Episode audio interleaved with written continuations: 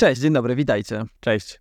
W poprzednim odcinku rozmawialiśmy o ścieżkach rozwoju project managera.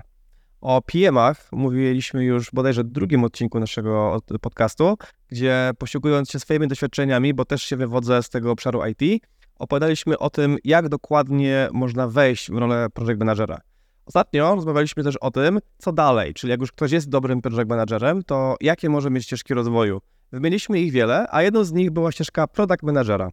I dzisiaj właśnie o tym chcemy dokładniej porozmawiać i ten temat pogłębić, a wspomoże nas w tym naoczny dowód takiej ścieżki Wojtek Krystowski, który jest dzisiaj tutaj z nami, Cześć, siemanko. product manager z firmy UpUnite z Poznania, która jest software house'em. Tak, software house'em nietypowym, bo produktowym, ale tak. O, a co to znaczy, że software house produktowy? Główne założenie jest takie, że e, staramy się, te współprace, które nawiązujemy z klientami, opierają się na budowaniu zespołów produktowych, e, a nie na realizacji projektów.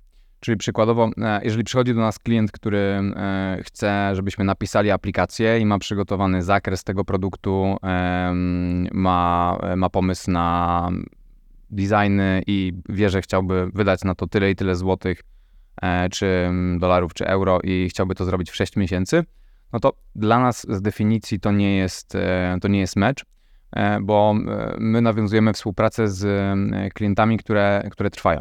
I zależy nam na budowaniu zespołów produktowych e, u klienta, w których będziemy mieli stały wpływ na to, jak ten produkt wygląda. Współpracując z nami, no my też bierzemy udział e, nie tylko w, w tym, żeby te e, feature'y, mówiąc przysłowiowo, dowozić, tylko też, żeby doradzać klientowi to, jak konkretnie mogłoby to wyglądać. Śmieję się, bo opisałeś projekt, który każdy normalny house by wziął z pocałowaniem ręki i skończyłeś, że do tego nie bierzemy. Ciekawe, ciekawe, czyli y, takie wejście głębiej, tak? Czyli nie zróbcie mi feature'y, a rozwiążcie mi problemy. tak, no e, i tutaj e, taka jest w ogóle wizja API Nightu, żeby rozwiązywać nieefektywności wynikające z wytwarzania czy z technologii e, i dowozić impact na biznes.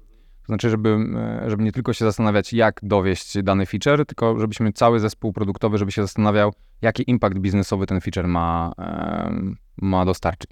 Dobra, to to są ciekawe rzeczy i o tym właśnie dzisiaj porozmawiamy, ale jeszcze na start myślę, że sama twoja historia jest całkiem ciekawa i może być dla naszych słuchaczy inspirująca, bo no nie jesteś produ- product managerem od wczoraj, ale ani też nie jest to twoja pierwsza rola, jaką e, sprawujesz w IT. Mhm, E, Jak już wspomniałem, dotarłeś na to miejsce idąc ścieżką project managera. mhm. Myślę, że to nam może naszych słuchaczy zainteresować, także opowiedz, jaka jest twoja historia? Skąd się wziąłeś w ogóle w IT? Właśnie zastanawiałem się, czy jak padnie to pytanie, to czy dzielić się tutaj e, taką prawdziwą wersją zdarzeń.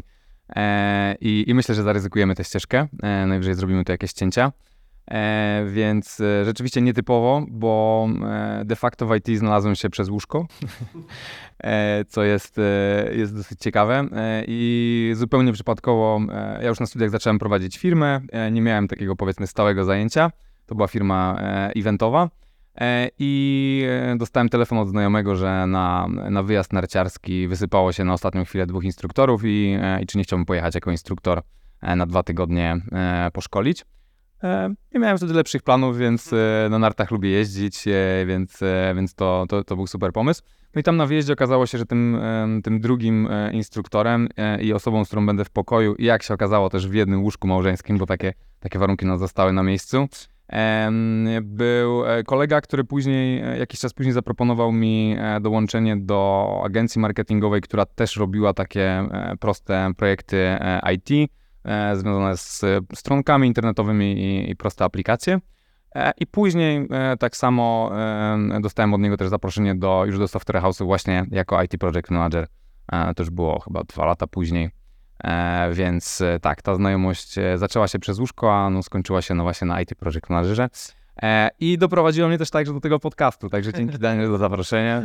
E, no, myślę, że zobaczymy, gdzie dojdziemy dalej. Ile lat temu zaczęła się twoja kariera w IT? E, no, powiedzmy, że nie licząc, nie licząc tutaj tego, tego startu w agencji marketingowej, to 6 lat temu. Czyli trzy lata byłeś project managerem i po trzech latach przy, kwalifikowałeś się, tak, tak to można nazwać, w product managera. I tak i nie, bo e, no właśnie, tutaj e, myślę, że dla wszystkich osób, które, e, które planują ścieżkę w tym kierunku i sprawdzają sobie jakieś oferty albo rozmawiają ze znajomymi, no to są trzy takie główne stanowiska, które się mogą pojawiać.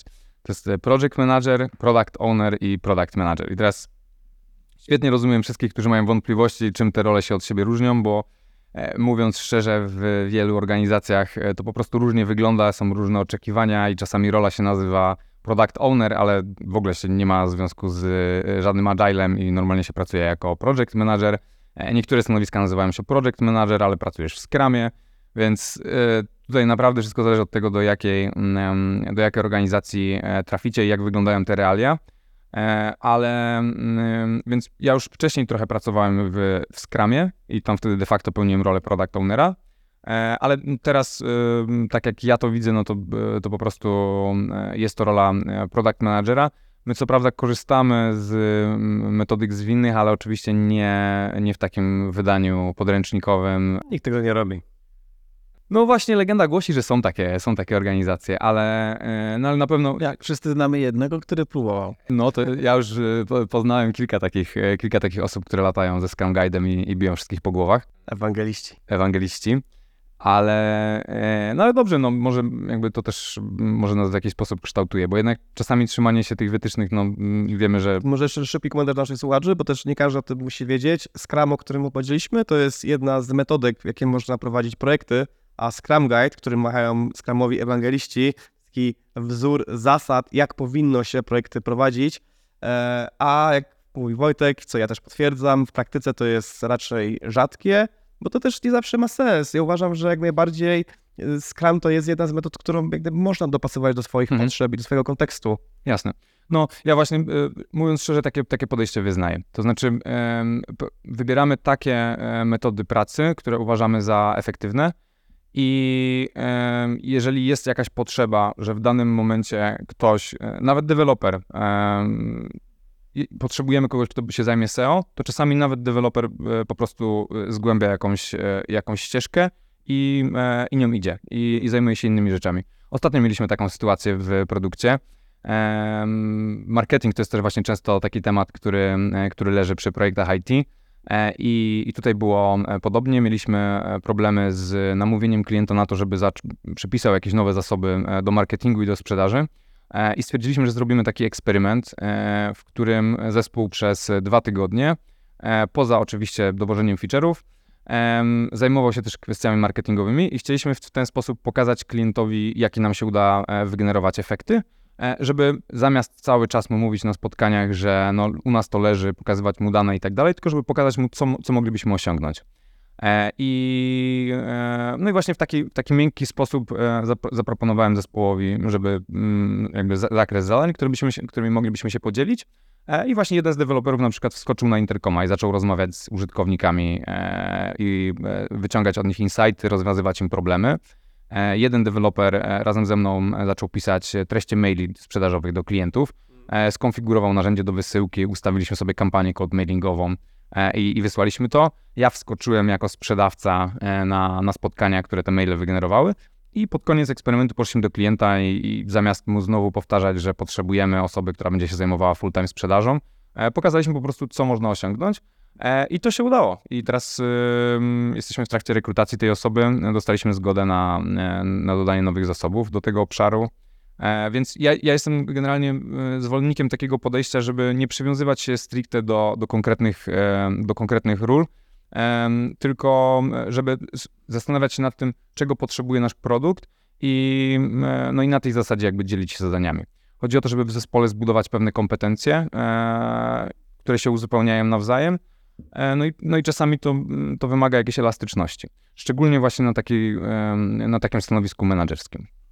Czyli to jest to właśnie rozwiązywanie problemów, a nie produkowanie feature'ów albo dowożenie zadań, tak? Czyli to, to jest to doszukiwanie się tej wartości biznesowej, która ma się na końcu pojawić i robienie takich rzeczy, które on wygeneruje, a nie tylko odhaczanie swoich zadań na tuliście, bo niejednokrotnie może tak być, że to jest ten sły- słynny żart, że udała się operacja, a pacjent nie żyje.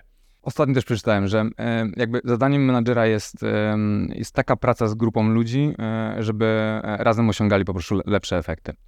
I teraz czasami to może wymagać od ciebie no, tego, żeby e, pracować z nimi i też w jakimś swoim wąskim wycinku dowozić, dowozić jakąś pracę, czyli na przykład, nie wiem, pracować nad stricte nad strategią produktową, no ale czasami to może wymagać tego, że usiądziesz z kimś i się zastanowisz, jak jemu pomóc, żeby on lepiej robił swoją pracę. E, albo z grupą osób i wtedy jakby będziesz mógł wygenerować większy impact e, niż, e, niż tylko dowoząc, dowożąc swój wąski wycinek. Myślę, że ten ale też trzeba być gotowym i to też chyba nie jest, nie jest rola dla każdego.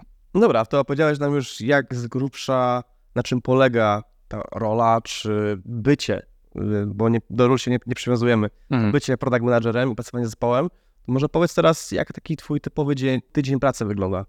Czy w ogóle jest typowy, bo muszę przyznać, pomimo, że w, w, branży działam 16 lat, to e, bardzo ciekawe jakby, ciekawe opowiedziałeś. E, Jestem zaskoczony, że zespół może być tak e, interdyscyplinarny i jakby to, że zespół deweloperski zajmuje się nawet na chwilę testowo sprzedażą mm, i jakby to, swoją drogą te doświadczenia, które miałeś krótkie sprzedażowe pewnie, pewnie się tobie przydały i To prawda. Dzięki temu jakby pewnie nie miałeś problemu, żeby w ogóle wskoczyć na takie rozmowy. Natomiast y, no, trochę jestem zaskoczony. Nie spotykam się z taką postawą na co dzień Mhm. w software house'ach. Może jakby w otoczeniu tych mniejszych, z którymi mam na co dzień styczność, to po prostu tak działa. Natomiast y, no właśnie, czy ty masz jakiś typowy, typowy dzień, tydzień pracy, skoro takie rzeczy nawet robicie, które totalnie nie, nie, nie są standardem. Tu, tu podałem też taki trochę ekstremalny przykład, e, mówiąc szczerze, bo, bo to, to też nie jest tak, że my e, w takim normalnym cyklu pracy w każdym projekcie możemy sobie, w każdym produkcie możemy sobie pozwolić na, e, na taką elastyczność. E, ten zespół, e, o którym opowiedziałem, on już pracuje od e, 8 lat. E, znaczy, powiedzmy, że ten, ten produkt jest w naszym portfolio od 8 lat, ale, ale no, zespół rzeczywiście jest już tam długo, mamy bardzo wypracowaną relację, więc też może, możemy sobie trochę pozwolić na e, takie działania oparte na zaufaniu, no i też klient nie ma do nas wyrzutu, e, że robimy sobie takie eksperymenty. E, ale e, rzeczywiście jak wygląda e, typowy dzień pracy albo tydzień, e, no nie ma takiej e, stricte rutyny i też e, myślę, że macie na tyle e, tutaj doświadczenia z własnego podwórka, że, że wiecie, że czasami jest tak, że macie jakiś plan na, na dzień, a nagle się okazuje, że trzeba wszystko zmienić, bo na przykład jest jakaś awaria na produkcji i, i totalnie wszystko się wywraca do góry nogami. Ale są takie trzy główne obszary, w których, w których jakby działam. I jeden to jest praca z zespołem produktowym, drugi to jest praca z klientem i trzeci to jest moja praca indywidualna. E, I em, jeżeli chodzi o pracę z zespołem produktowym, no to to jest głównie praca koncepcyjna, czyli przekładanie takich wymogów biznesowych na albo na user stories, albo na designy, weryfikowanie tego, e, potem doszczegółowianie, e, doszczegółowianie tych wymagań, planowanie i, e, i estymację. E, Z klientem te obszary głównie dotyczą spotkań statusowych tak naprawdę. Stakeholderzy zawsze są zainteresowani, co się udało dowieść, kiedy mogą się spodziewać kolejnych, em, kolejnych efe- efektów i czy mamy jakieś blokery. I to są takie trzy, e, trzy klasyczne rzeczy, które em, no, z doświadczenia jakby interesują każdego stakeholdera. A stakeholder, czyli y, interesariusz, czyli osoba, która jest, jak to opisać, no nie przełożonym, ale Osoba, która wpływa na, e, na produkt, bo stakeholderami też będą użytkownicy, no wszystkie osoby, które w jakiś sposób em, co dla ciebie jest takim właśnie interesariuszem, stakeholderem? Ilu ich masz wokół siebie? No tutaj ten katalog jest dosyć szeroki, ale, mm, ale no głównie też przyznaję, że e, tutaj e, głównie chodziło mi o osoby po stronie klienta, które jakby z nami pracują na co dzień. No i tu w tym zespole, w którym, w którym teraz pracuję, to myślę, że z takiego bliskiego grona z osób, którymi trzymamy kontakt na co dzień, to, to jest myślę z sześć osób, nie? Które, e, z którymi na co dzień jakby się, się komunikujemy i, e, i mamy takie regularne spotkania. Mm, No, oczywiście ma, mamy kwartalne e, czy miesięczne spotkania takie bardziej strategiczne z osobami, które są wyżej w hierarchii. I, no i okresowo się też zdarza, że, że komunikujemy się z jakimiś innymi działami IT, też, e, też po stronie klienta, z, który, z którym po prostu są takie projekty powiedzmy niestandardowe, jakieś konsultacje, tego typu rzeczy. To był ten drugi obszar, czyli e, praca z, co własnie? z klientem i praca indywidualna. E, No i tutaj to jest e, z jednej strony e, analiza danych, z drugiej strony u nas w zespole jest, e, jakby pracujemy na user stories e, i e, głównie ja to przygotowuję, ale to też nie jest tak, że tylko ja mogę robić w nich zmiany. Więc ja z reguły e, rozpisuję takie główne e, wymogi biznesowe e, i, i ten, taki szkielet, no i później razem z zespołem pracujemy nad tym, żeby je doprecyzować. No to jest też przeglądanie takich bieżących efektów pracy innych osób z zespołu, pisanie też trochę dokumentacji, no i Tylko słowo komentarza, bo user stories to chyba u nas jeszcze nie padało tak konkretnie jako narzędzie w podcaście. Jakbyś opisał, czym to jest, bo to jest wasze Mhm. narzędzie waszej pracy z zespołem i z klientem. E, tak, e, żeby przełożyć em, wymagania biznesowe, czy raczej to, e, jaką wartość będziemy chcieli dodać do, do produktu, e, używa się takiej struktury, e, która właśnie nazywa się User Stories i ona się składa z e, tak naprawdę mm, trzech elementów, e, trzech głównych elementów Zdałeś. które, e, no, które są e, powiedzmy e, w, idzie w takiej konfiguracji, czyli jako, i tutaj podajemy rolę e, w e, produkcie, czyli e, na przykład jako zalogowany użytkownik, chciałbym, no i teraz podajemy to, co użytkownik chce zrobić i potem aby, i tu podajemy wartość, którą dany użytkownik może uzyskać, czyli na przykład jako klient żabki, chciałbym, chciałbym uzyskać, chciałbym otrzymać e, punkty e, na moje konto, aby otrzymać zniżkę e, w, przy zakupie. No, to może nie jest do końca poprawna user stories, ale, ale generalnie chodzi o to, żeby przy, nawet Mhm. na, na tym podstawowym poziomie nie wchodzić za bardzo w technikalia, tylko pokazać, jaką wartość ma, ma otrzymać użytkownik, żeby osoba, która później, żeby deweloper, który będzie rozwiązywał to zadanie, nie skupiał się stricte już na formie, tylko żeby on też wiedział, do czego dążymy. I wtedy każda osoba w zespole może znaleźć lepsze rozwiązanie dla, dla tego problemu. Żeby nie określać rozwiązania już na samym wstępie, e, tylko bardziej pokazywać efekt, który chcemy osiągnąć. No i oczywiście do user stories się dodaje później jeszcze kryteria akceptacji, definition of done. To są takie bardziej szczegółowe rzeczy, które muszą zostać spełnione, e, żeby, no, żeby też te technikalia się gdzieś zmieściły. A i tak w ramach ciekawostki zdarzają się tak zwane patologiczne user story, czyli na przykład jako guzik chce być wciśnięty, żeby jakiś pop-up wyświetlić. Tak, czasami, czasami to Ja jest. takich nie piszę. tak, a mimo to jakoś. A, a gdzieś, gdzieś tam się w dziurze pojawiają. Magia. Okej, a Wojtek, powiedziałeś o jednym z ciekawszych aspektów e, takich doświadczeń, które masz na co dzień. Mhm, Mm, A jakie były najtrudniejsze doświadczenia, mm, sytuacje, które mhm. miały miejsce w Twojej karierze? W projektach oczywiście. Dobra, no to takim najbardziej ekstremalnym przykładem e, będzie na pewno e, warsztat e, produktowy, który e, realizowaliśmy dla naszego klienta z Nigerii. To jest, to, to, to był trudny moment, bo te, to były warsztaty, które miały zdefiniować nowy sposób pracy pomiędzy nami a klientem. My tam jechaliśmy z bardzo jasno określonym planem, który musimy uzyskać i znaczna część tego planu opierała się na tym, że zmiana zajdzie nie po naszej stronie, tylko po stronie klienta. To, były, to, było, to by było trudne nawet gdybyśmy operowali na, powiedzmy na naszym terenie, który znamy, a po raz pierwszy w historii e, pojechaliśmy do klienta do Lagos e, i, i, i to było chyba najtrudniejsze spotkanie, e, w jakim uczestniczyłem. To brzmi trudniej mm, jak ten case Daniela, który musiał mówić Niemcom, jak mają żyć w jednym z projektów. Nie wierzyłem, że to się może wydać. No, tak było.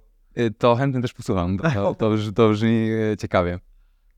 E, No, w każdym razie e, to było trudne, bo, bo tak, e, po pierwsze, pierwszy raz tam jechaliśmy, nie wiedzieliśmy czego się spodziewać na miejscu.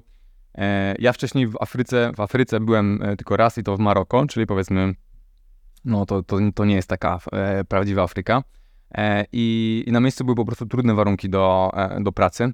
E, bo tak, różnice kulturowe, które na, na przykład e, przejawiały się tym, że e, przyjechaliśmy punktualnie na, na czas, w którym miały się zacząć warsztaty.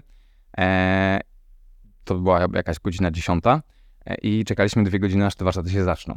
Z tego względu, że Afryka operuje na African Time, czyli it starts when it starts. Po drugie, e, blackouty e, związane z brakiem prądu. E, I to było coś, co nas jakby zaskoczyło na miejscu, bo to nie dotyczy tylko tego, że po prostu nagle się wszystko wyłącza, ale też nie ma na przykład zasięgu. Nie, nie ma internetu i nie ma też jakby zasięgu no, sieci komórkowej, co, co dla mnie było, dla mnie było dziwne. No i do tego dochodzi też fakt związany z tym, że w Nigerii językiem urzędowym jest język angielski, aczkolwiek jest, e, jest też mocny akcent. E, Więc e, to jest jakby ich, ich język, którego używają na co dzień, ale to też nie jest tak, że można się od razu jakby łatwo komunikować, bo jednak akcent jest na tyle, na tyle silny, że czasami no, dochodzą pewne te. No i spotkanie było bardzo długie. Zobaczyliśmy na żywo też, jak, jak, jakie tam są różnice kulturowe wynikające z tego, jak, jaka jest hierarchia. Jeżeli e, dyrektor, z którym negocjowaliśmy, coś, e, coś powiedział, to tam nikt z tego zespołu nie podważa tego zdania, tylko wszyscy jakby się zgadzają, bo osoba wyższa w hierarchii Mhm. e, po prostu ma rację. I teraz, jeżeli, jeżeli ta osoba powie, że jakaś aplikacja będzie dowieziona w 3 miesiące, to aplikacja ma być dowieziona w 3 miesiące i takie jest ustalenie. Że potem nie będzie dowieziona w 3 miesiące, to już jest inny problem, ale generalnie ustalamy, że ma być w 3 miesiące. Więc e, to były trudne negocjacje, do tego oczywiście gorąco, e, kwestia tego czasu. Ja też nieopatrznie e, zaproponowaliśmy wcześniej w agendzie przerwę na obiad i umówiliśmy się na 35-minutową przerwę, bo mieliśmy jeść na miejscu. No, jak się można spodziewać, po 35 minutach byliśmy sami znowu w sali i, i czekaliśmy. No, także to, to, to było mocno, mocno hardkorowe, ale no, tutaj na szczęście mieliśmy świetny zespół, bo pojechaliśmy tam w czwórkę i, mm, i jakby ten warsztat był dużym, dużym sukcesem. Jakby udało się ostatecznie te zmiany, e, zmiany przeprowadzić i, e, i wpłynęły mocno na, no to już, to już było z dwa lata temu, więc te, e, czy półtorej roku temu, no teraz już mogę powiedzieć, że te, te zmiany, które, które wtedy zostały jakby ustalone, działają. Także I to też się mieści w zakresie obowiązków product managera, żeby tego typu rzeczy ustalać. Bo to nie było nad produktem tak naprawdę. Tak, ym, powiedziałbym, że tak, bo product manager też ma wpływ na to, jakie, jakie są relacje. No, pracuję z, z osobami, które mają wpływ na produkt, a to, to stricte dotyczyło zadań tego. My tam wtedy rozpisaliśmy dosłownie wszystkie procesy i w, w cały typ e, działań operacyjnych, które muszą być wykonywane, żeby nasz produkt e, mógł działać jako biznes. E, I chodziło głównie o to, że ze strony klienta była przypisana jedna główna osoba, która była odpowiedzialna za wszystko. I my wtedy e, scenariusz po scenariusze prze, przechodziliśmy różne sytuacje, w których rysowaliśmy na, e, na takiej wielkiej e, kartce na, na ścianie, jakby jeżeli się wydarzy coś takiego, to jak wygląda teraz scenariusz, w którym teraz operujemy. I rysowaliśmy linie, które prowadziły do tej jednej osoby po stronie klienta, która była za wszystko odpowiedzialna. Jak skończyliśmy to zrobić, to było mm, tam chyba z 10 różnych takich obszarów, takie jak marketing, e, kwestie formalne, prawne i tak dalej. Pokazaliśmy, że wszystkie procesy się opierają na kontakcie z jedną osobą. A najlepsze jest to, że ta osoba po stronie klienta, która była za to odpowiedzialna, ona miała jeszcze inne zadania u klienta, nie związane w ogóle z IT, tylko zajmowała się jeszcze czymś innym. Więc jakby pokazaliśmy, że, że da, tak dalej nie może funkcjonować i że po prostu tutaj chaos jest wpisany w, w ten proces. No i e, udało się przepracować te rzeczy i to uważam, że akurat jeżeli chodzi o product managera, to, to układanie relacji właśnie z, z klientem, to, to jest, jest to też y, w gestii jego, jego działań. Jeżeli dobrze pamiętam, mam nadzieję, że mogę sobie pozwolić na tą anegdotę a, i przytoczenie tej historii, to Mhm. również y, w twoim przypadku tego chyba konkretnego projektu i klienta przydałaby ci się umiejętność obsługi broni, co? E, no rzeczywiście, znaczy chyba bezpośrednio nie, ale też e, no, e, braliśmy udział w takim evencie konferencyjnym, która, która była pod samym Lagos, a, a my spaliśmy powiedzmy w centrum. I znowu nie było agendy. I wydarzenie, które miało się, powiedzmy, że planowo, tak, tak, taką informację dostaliśmy do klienta, że miało się skończyć koło godziny 20. E, ta, ten event trwał do, do godziny chyba 3.30.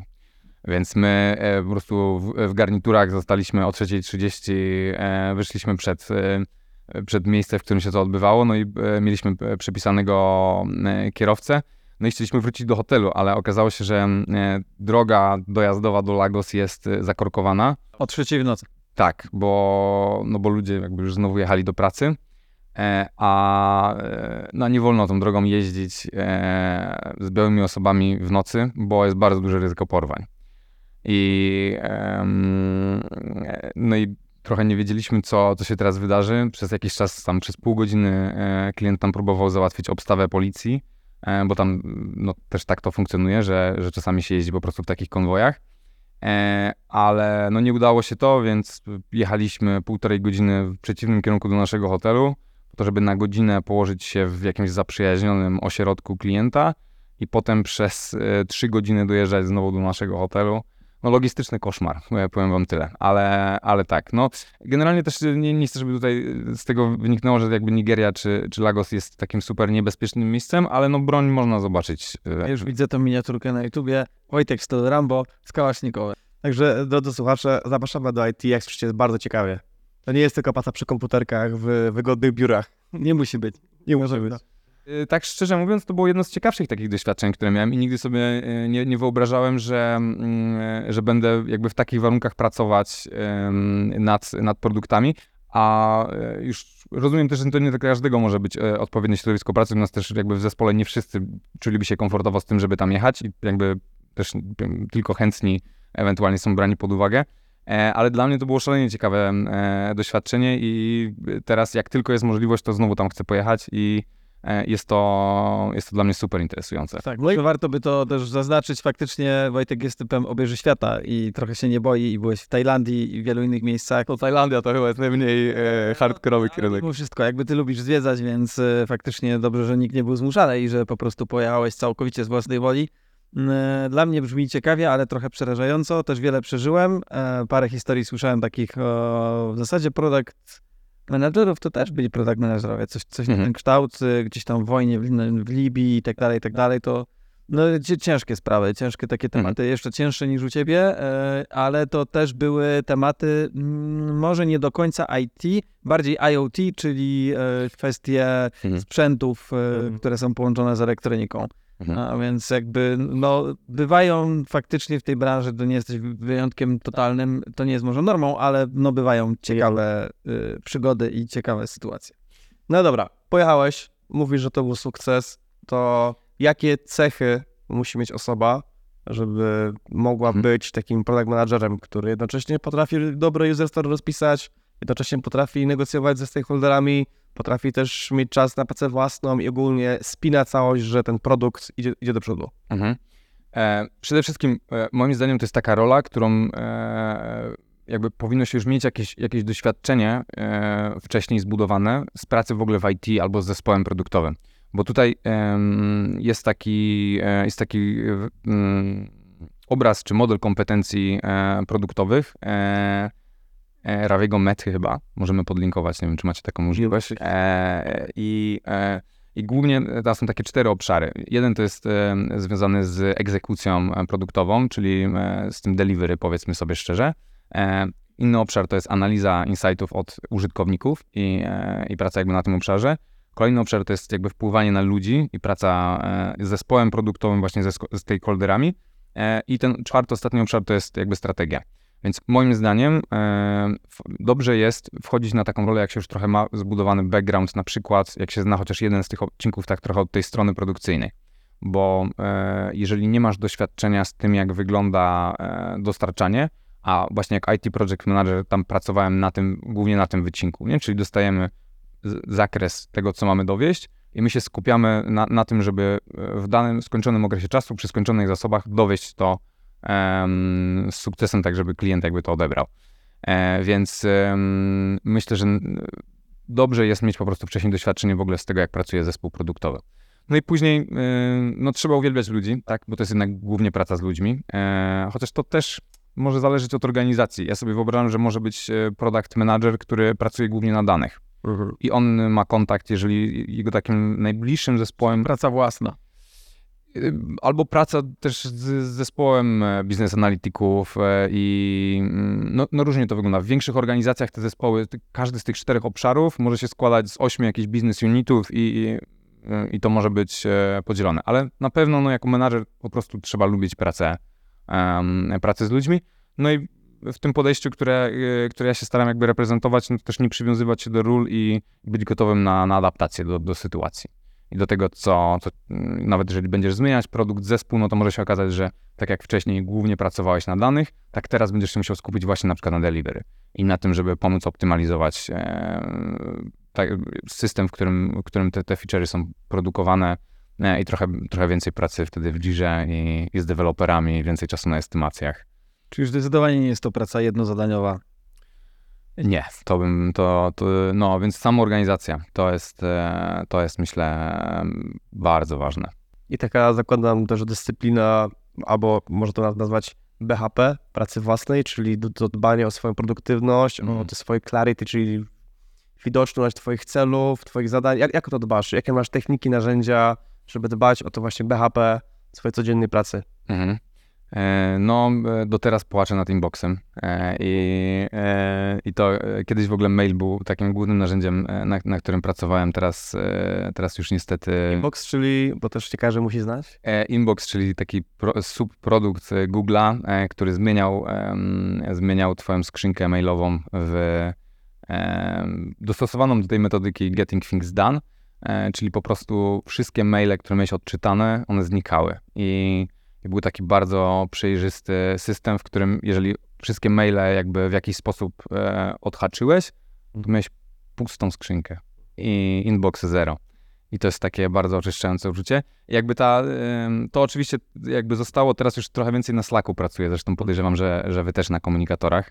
E, Kończąca się komunikacja tak naprawdę, ale trochę uniezależniona od czasu. Każdy wchodzi, kiedy może. tak. Ciekawe, bo z mojej perspektywy, jak dołączyłem do NetGuru i faktycznie przeżyłem ten szok, że nagle maile to już było tylko i wyłącznie tak zwane potocznie blachy na dupy, czyli po prostu jak Hmm. już coś było mailem, to a okej, dobra, dobra, podpisał, jakby musiał być formalnie. Mm. Ale cała taka operacyjka, ta bieżąca w praca, która faktycznie tą wartość wytwarza się na Slacka przeniosła, Ale to chyba stało się, to stawiam tezę, że chyba to się stało tak kulturowo ogólnie, bo no jakby ty kiedy odszedłeś z Globa, y, no jakby my wprowadzaliśmy już wtedy komunikator. tak, tak. E, on już dzisiaj dokładnie pełni tą samą rolę. E, może ja jestem wyjątkowym przypadkiem, bo działam też sprzedażowo w firmie. No to siłą Więc z zewnątrz. nie? komunikacja jest zewnętrzna, jest mailowa, ale Tak. jakby firma i zespoły pracują też y, głównie na komunikatorze. Nie, ale oczywiście Tam. zespoły to, to już od wielu lat, ale dla mnie bardziej było szokiem to, że klienci, którzy dla mnie zawsze byli za, za tą właśnie mailową ścianą takiego Okej. chowani i garnituru skowani, to teraz jest to normalne, że klient jest też na Slacku, Hmm. też wysyła emotki, też wysyła głupie żarty, jest obecny na kanale memy i tak dalej. Mhm. I właśnie co mnie za- zaskoczyło, jak... y, Macie klientów na takich kanałach jak mamy. To mi się przypomina anegdota. No, Tak, przypomina anegdota, no ja myślę, że mogę to powiedzieć, no bo to jakby my, my, tego nie zrobiliśmy, zrobił to klient. Y, To już tak pracowaliśmy razem. Pamiętacie tego klienta z RPA, dla Mm. którego robiliśmy projekt ulotkowy i, Tak. i klient sobie sam testował i wrzucił obrazek. I ten obrazek to była czekolada i banan. E, no. To był klient, który był Afrykańczykiem. To był przypadek.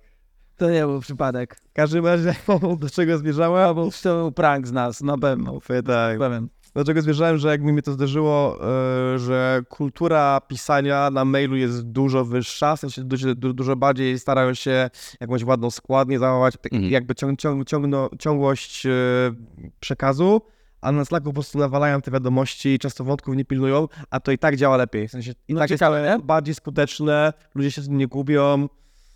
Tak, także Slack pot, pot, pot, potwierdza. No, Slack, Teams, odwieczna walka, pewnie jeszcze jest kilka innych komunikatorów. Przepraszam, czy to nazywamy to walką, czy... No, to jest bardziej egzekut. No, nieważne. E, nie wchodźmy, bo jeszcze zaczną nam się niepotrzebne e, dyskusje w komentarzach, który lepszy. Za chwilę będziemy dyskutować Apple czy Android. Dla mnie tutaj też nie ma jak o czym gadać. Natomiast nie idźmy tą ścieżką. Wróćmy do narzędzi. Czyli tak, Slack. Znaczy narzędzi, czy, czy jakichś takich zasad higieny? Bo ja bardziej chciałem powiedzieć o tym, Tak. jak, jakie, e, jakie mam takie zasady odnośnie tego, żeby trochę też nie zwariować, bo e, to rzeczywiście jest tak, że jakby z jednej strony możesz być dobrze samozorganizowany, ale e, co z tego, jeżeli właśnie jest jakaś awaria i, i się nagle trzeba przełączyć pomiędzy wątkami. Więc em, ja się przerzuciłem e, z, po jakimś dłuższym czasie eksperymentowania z różnymi narzędziami do pisania sobie zadań i tak dalej. E, Aktualnie teraz planuję swój czas przez kalendarz i uważam, że to jest e, całkiem niezłe rozwiązanie. Kurczę, nie będę mówić, kto był prekursorem planowania czasu. E, tak, jakby y, próbowałem też wcześniej kiedyś zrobić mi się to nie udało, ale na tym etapie jestem, jestem zadowolony z tego, jak to działa. Bo oczywiście no, jakby spotkania to jest jedna rzecz, ale e, ja sobie też, jeżeli mam listę zadań, którą sobie codziennie rano przygotowuję, rzeczy, które chcę zrobić dzisiaj, to ja sobie też planuję czas w kalendarzu na to, kiedy to zostanie zrobione.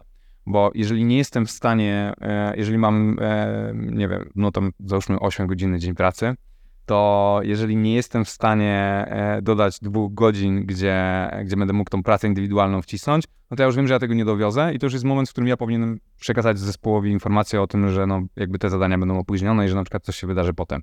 Że jakby przestałem się łudzić, że jeżeli mam 6,5 godzin spotkań, z jakimiś tam drobnymi przerwami po 15 minut między jednym spotkaniem a drugim i mam do przygotowania jakąś prezentację, która wymaga mojego ciągłego skupienia przez 45 minut minimum, to, no to ja po prostu tego nie dowiozę, nie? Albo, albo będę dłużej w pracy, albo to po prostu nie zostanie dowiezione. Więc po prostu blokuję sobie na sztywno ten czas. No i e, druga rzecz, która pozwala mi jednak e, dowozić te, te małe elementy z mojej pracy indywidualnej, to są złote godziny pomiędzy 7 a 9, kiedy deweloperzy śpią i po prostu wtedy można naprawdę e, zrobić no, więcej takich, takich rzeczy, które serio ja produkuję, niż potem przez całą resztę dnia. Bo mm, nawet jeżeli mam, nie wiem, nawet godzinę przerwy między jakimiś spotkaniami, to, no to często jest tak, że po jakimś spotkaniu wychodzą action itemy i potem trzeba coś z nimi zrobić, albo dwie osoby z tego spotkania mają jeszcze jakieś wątpliwości, albo chciałyby coś doprecyzować, no i wtedy już, żeby wszystkich nie angażować, zostajemy tylko, tylko w te dwie osoby, no i jakby ten, ten czas później, później ucieka. No i, no i też ze Slackiem tak, tak się staram robić, że jak kończę dzień, to wszystkie wiadomości mam odpisane albo Przełożone na jutro. przypomnieniem, że, żeby się jutro, y, jutro rano zadzwoniły. No i też jak kończę ten swój blog poranny, to też jakby staram się, e, e, staram się, żeby tam nie, nie wisiało, e, no najlepiej żadna, żadna wiadomość, żeby nie wisiała jakby do zrobienia, tylko, tylko była zadresowana. E, jeżeli chodzi o umawianie spotkań, to też staram się we wszystkich e, spotkaniach, które ja organizuję, dawać jakby agendę i wysyłać ją wcześniej ludziom, żeby się mogli odnieść. E, Plus przestałem planować spotkania na pół godziny, godzina, półtorej godziny, dwie godziny, dwie i pół godziny. Tylko raczej, jeżeli myślę, domyślnie chciałem coś wrzucić na godzinę, to wrzucam na 45 minut. Jak miało być pół godziny, to wrzucam 15, chociaż 15-minutowe spotkania rzadko kiedy się udają, bo zawsze jest, ktoś się spóźni dwie minuty, jakiś mały small talk na początku, no i później ten czas tak ucieka, że, e, że jest mało ten. Więc raczej no 20, 20, 25 minut to jest takie minimum. Używasz tego trybu w kanale Google'a, właśnie, który automatycznie przykra przykracza? Nie, ja z, y, ręcznie ustalam. Bo tam i- tylko chyba o 5 minut ściągasz tam. No. Z ciekawości, Mhm. ten twój nigeryjski klient, Mhm. e, to jak, e, jak to działa ta współpraca bieżąca, jeżeli chodzi o omawianie się na godziny, skoro na miejscu to nie funkcjonuje zupełnie, to Tak. online'owo jak to działa? E, bardzo źle to działało e, i tu sam byłem trochę ofiarą tego, ofiarą, chociaż pewnie z ich perspektywy to jest na odwrót, że to jakby oni są ofiarami naszego. E, My mamy zegarki, oni mają czas. e, no tak, i tutaj dużo, dużo pracowaliśmy nad tym. Ja się na początku, e, na początku byłem taki, e, że zas- zastanawiałem się, czy oni w ten sposób jakby chcą nam przekazać, że jakby to oni są klientem i tak dalej, ale potem jak się już trochę lepiej poznaliśmy, to zauważyłem, że nie. I ostatecznie e, zastosowaliśmy takie trochę brutalne podejście, ale robimy, robimy coś takiego, że jeżeli na spotkanie klient nie przychodzi przez 10 minut, to my wychodzimy. I nawet jeżeli on 20 minut później powie, że już jest, to my wtedy piszemy informację, że no, żałujemy, że nie znalazł czasu, żeby do nas dołączyć. Na pewno miał inne ważne obowiązki. Koszt tego spotkania wyniósł. Nie, nie, nie. E, I że jakby rozumiemy, że, że musiał tamte rzeczy spriorytetyzować i że aktualnie teraz robimy to, to i to i że e, możemy się umówić na spotkanie i proponujemy nowy termin. I dosłownie chyba z trzy razy się tak zdarzyło, że, że tak, musiałem pisać taką wiadomość i od tego czasu no, nie ma spóźnień większych niż 5 minut. Albo klient pisze, że no, nie będzie mógł dołączyć. I często się zdarza tak, że spotkanie się zaczyna, my czekamy i dostajemy wtedy wiadomość. Ale to jest i tak lepsze niż wiszenie na, No, dobrze, na kolu fajnie. i, i tak. Cieszę się, że się udało, bo miałem obawy, jak tak opowiadałeś, że jakby my też z tymi ludźmi pracujemy od dłuższego czasu, nie? Więc oni też wiedzą, że my tego nie robimy dlatego, że, że tak chcemy, tylko to oni, oni też widzą, że my rzeczywiście mamy jakby te, te, te rzeczy poukładane, więc, e, więc to, to też e, wymaga ten. No w sumie to jest jeszcze taki aspekt, że jak, to w sumie w całym IT, nie? Ale jakby tutaj pracując w takich międzynarodowych projektach, co jest nierzadkością, a w IT, no Różnice kulturowe. super jakby ze- zebra- zebranie tego doświadczenia różnic kulturowych, poznanie. Ojej, to jest, ja sobie naprawdę nie zdawałem sprawy, jak, jak to serio wpływa na ten, bo trochę tak jakby gadamy o mocno takich negatywach, nie? Ale na przykład Nigeryjczycy są super e, tacy, że jak oni wbijają na spotkanie, to oni serio się z tobą witają, także się cieszą na twój widok. Mm. Ja się też nie używałem kamerek, więc może dlatego e, ciężko powiedzieć, że na widok, ale oni jakby się cieszą, że z tobą rozmawiają. Jak się żegnają, e, to żegnają się z każdą osobą personalnie i każdej życzą miłego dnia. I to nie jest tak, że t- e, jakby tam czuć jakby dobre intencje, nie? No, Polacy nie są super tacy najbardziej e, wylewni, tak bym powiedział, ale no to jest jakby niebo a ziemia w porównaniu, w porównaniu z nimi. To ja z drugiej strony y, jakby mam zdarzenie z kulturą japońską. Niewielkie, co prawda, ale jak Mhm. y, no to faktycznie troszkę takie, to było robotyczne z tej drugiej strony, nie? To zupełnie wyprane z emocji. Mhm. No ale to też słyszałem właśnie, że Zostałem, to taka anegdota szybko z mojej strony, nie, nie, nie jakby nie, nie uprzedzili mnie, że Japończycy nie umieją w ogóle w żarty. nie mogę się doczekać, jaka to będzie puenta. Pozwoliłem sobie na żart, a, lubię żarty, a żart jeszcze był bardzo specyficzny. Już może nie będę opowiadał całego, ale to się domyślić, że panowie jechali z, przyjechali z Berlina i troszkę nawiązałem do kampanii jednego z naszych klientów e, dużej marki motoryzacyjnej niemieckiej, który miał taką kampanię w latach 90., początek 2000, on one line 40. Ale nawiązanie było, ponieważ e, billboardy to był nowy Golf i on miał bardzo duży bak i e, jakby hasło reklamowe było on one tank from Berlin to Warsaw. No i jakby, no okej, no był to lekko kontrowersyjny żart, przyznam. E, jakby chciałem im pokazać, a słuchajcie, mamy klienta, he, he, he, W kontekście Japonii. Berlina, jeszcze w sumie nie pomyślałem o kontekście Japonii, jakby panowie y, zareagowali takim bardzo nerwowym śmiechem, bardzo nerwowym, takim bardzo nienaturalnym. Jak później rozmawiałem z osobą, która mnie tam w tym, towarzystwie poznała, no to on powiedział, że w tym momencie im się wyłączyły mózgi. To znaczy jakby dla nich to było już za dużo i oni nie wiedzieli nawet jak zareagować i to był taki śmiech ze stresu, z nerwów, bo oni nie rozumieli w ogóle tego żartu, nie wiedzieli o co chodzi, to było nieważne co ja tam powiedziałem, po Mhm. prostu oni nie umieją żarty. Dobrze, że dla rozładowania emocji nie zapytałeś siły wrażenia po seansie Oppenheimera.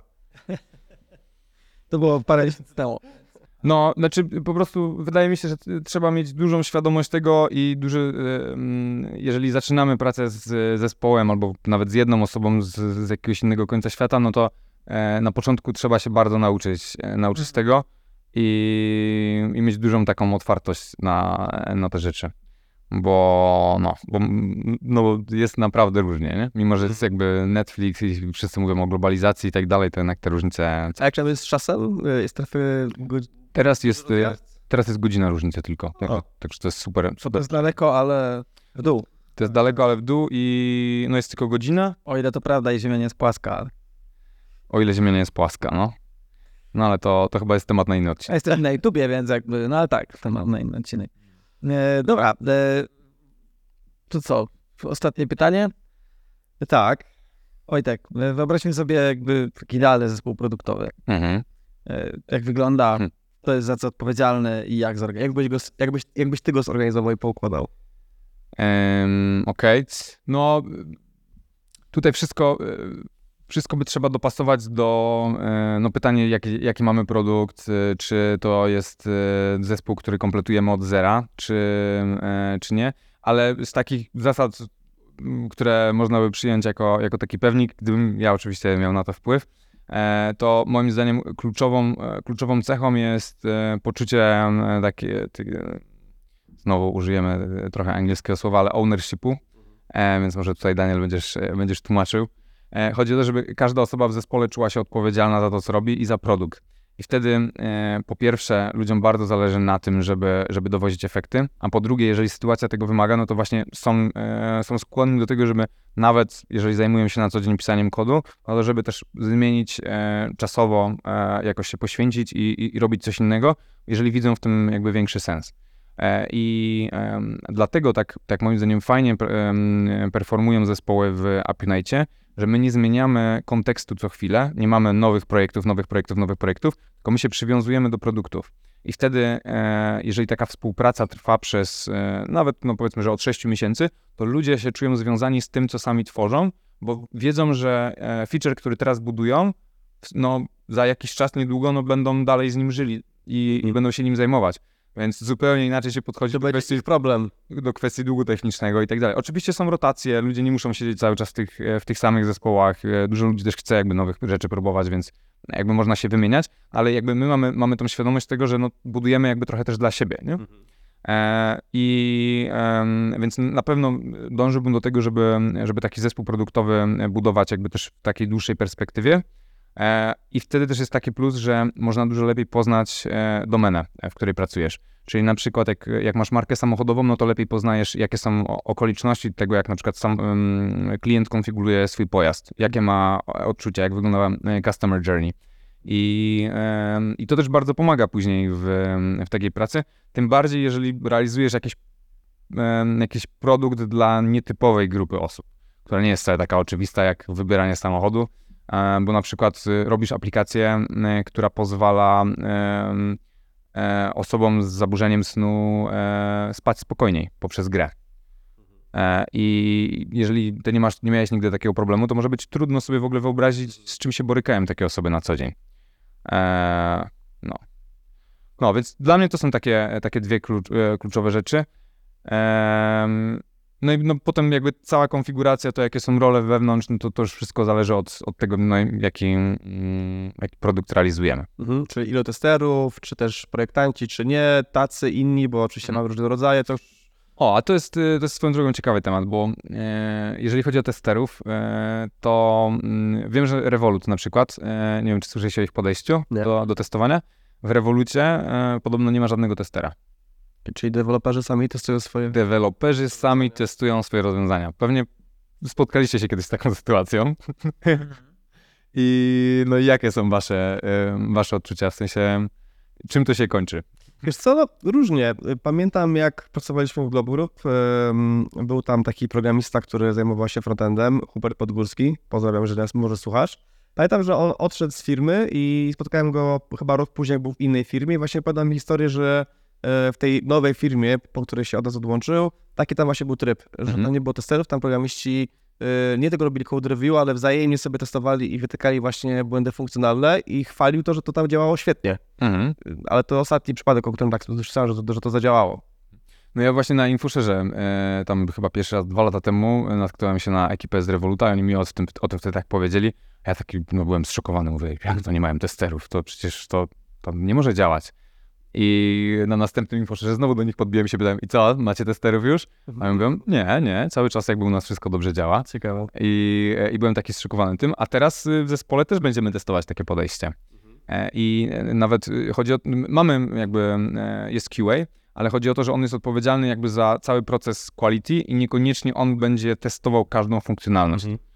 Na, my, to też wynika z różnych rzeczy i, i z wielkości zespołu, ale mm, no jakby zmieniamy, zmieniamy podejście w taki sposób, żeby niekoniecznie musiała być osoba, która się tylko zajmuje e, sprawdzaniem Mhm. e, każdej funkcjonalności też regresji tego, co się mogło. Bo często jest tak, że jak się dodaje nowy feature, to nawet jak ten Zupełnie No. innym miejscu. w zupełnie innym miejscu w aplikacji coś, e, coś przestaje działać albo działa inaczej. To, to ja teraz dodam tutaj funkcjonalność. Już o tym mówiliśmy, ale zaznaczmy. Czyli klasycznie tutaj gdzieś motyl zamacha skrzydłami, a tam gdzieś jest totalne tsunami. Tak, drugiej stronie globu. dokładnie tak. To się dzieje. Dokładnie tak. I to się dzieje dosyć często. I, no i testy regresyjne polegają na tym, że jak dodajemy jakąś nową zmianę w produkcie, no to sprawdzamy też pozostałe funkcjonalności, żeby zobaczyć, czy Była ta regresja, czy nie było tej regresji. dokładnie. A chcemy, żeby jej nie było. E, chcemy, żeby jej nie było. E, albo, no, bo to jest tak czasami trudne do przewidzenia, że, mm, że aż e, wszyscy są znowu zaskoczeni. Ale no, będziemy, em, jest, jest fajny proces też, pozdrawiam, aha, tu jest e, kamera. Pozdrawiam właśnie e, nasz zespół i, e, i Zuzę, która, która u nas się tym zajmuje. Bardzo ciekawy, bardzo ciekawy proces, nad którym pracowała też ciężko od jakiegoś czasu. Jesteśmy właśnie na etapie jakby wprowadzania go w życie i no nie mogę się już doczekać, bo wygląda to naprawdę ciekawie. Fajnie. No. I jeszcze jedno pytanie. Przypomniało mi się, jakie książki, podcasty. Albo inne formy edukacji. Albo inne formy edukacji. E, no dobra, to e, najpierw, e, najpierw podcast. Jeżeli ktoś interesuje się produktami, to pozdrawiam Rafała ode mnie z zespołu, który polecił mi ten podcast i jest świetny. Lenis Podcast. To jest Product Growth Career na Spotify'u. Fajne produktowe rozmowy. On też zaprasza gości, ludzi, którzy naprawdę mają duże doświadczenie na takim poziomie, wiecie, Silicon Valley. Fajnie sobie tego posłuchać. E, książki, książki. Bardzo fajna książka o tym, jak budować produkty, które budują, e, jak, jak tworzyć produkty, które budują nawyki. E, Hooked. E, genialna pozycja. I Scaling Up. E, Vernisza. I trzecia rzecz, e, Extreme Leadership. Ownership. E, ownership. Chyba ownership. Chyba ownership, ale teraz mnie Extreme Ownership. Ownership. Tak. No i to, e, to też może być, e, szczególnie dla osób, które trochę są z może innych, e, innych branż, to to może być, to może być ciekawe. A pisane na, przez Navy Sealsa. e, bo no, zresztą nawet gadaliśmy o tej książce. A, a ścieżki, ścieżki rozwoju? Dla odważnych studia. E, Jakie studia?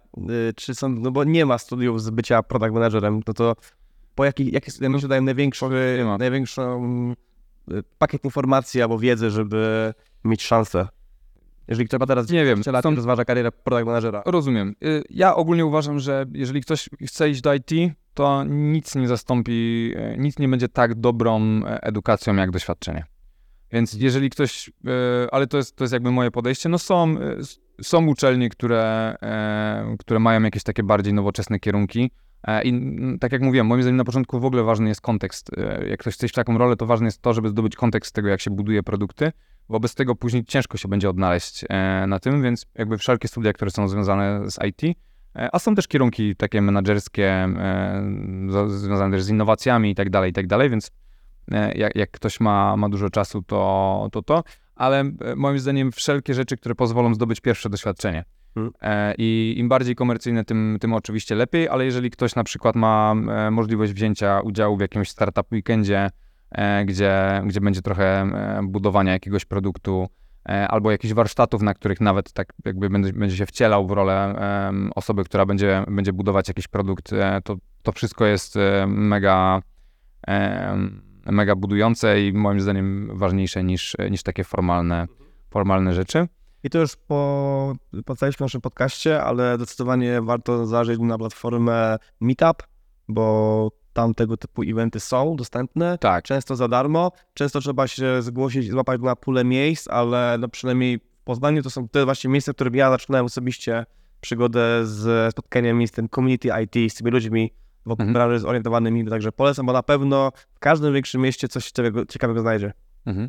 No i z takich najtrudniejszych opcji, ale takich, które dają największe, e, największe efekty, no to to jest mentor. I to są po prostu spotkania e, one-on-one i praca z kimś. I to jakby A jak najszybciej. takiego mentora można, można znaleźć? Wiem, że są takie platformy, nie korzystałem z nich sam nigdy, ale wiem, że są takie platformy, w których można sobie wyszukać e, odpowiednie, e, odpowiednie kompetencje czy umiejętności, których szukamy i, i, i kogoś trafić. I, Ja mogę podpowiedzieć, taka platforma, no jedna pewnie z wielu, ale sam na niej byłem też jako mentor, e, ADP List. E, Tam można pisać właśnie to, co, o czym mówisz. Mhm. E, Kompetencje, które się szuka, jest cała lista osób, które mogą być zainteresowane pomocą, często za darmo, więc płacą ADP. Mhm. E, no, można też szukać trochę w kręgu jakby swoich, e, swoich osób, które się jakby zna prywatnie, e, albo no, jeżeli już pracujemy w jakiejś firmie, która jest, jest związana z technologią, no to, e, no to tam próbować i, i prosić po prostu, znaczy prosić, też wyjść z konkretną propozycją tego, jak, jak, jaki mamy e, pomysł na, na prowadzenie takiej ścieżki e, i, i to moim zdaniem daje naj, największy efekt. Dobra, Dzięki Wojtek. dzięki Wojtek. Bardzo miło się gadało. Super podcast, wywiad, fajna rozmowa. Myślę, że dużo fajnych informacji przekazaliśmy jeszcze słuchaczom. Masa dobrej wiedzy i mam nadzieję, że to y, rozwieje to wasze wątpliwości, jeżeli zastanawialiście się, jak wygląda praca na tym stanowisku.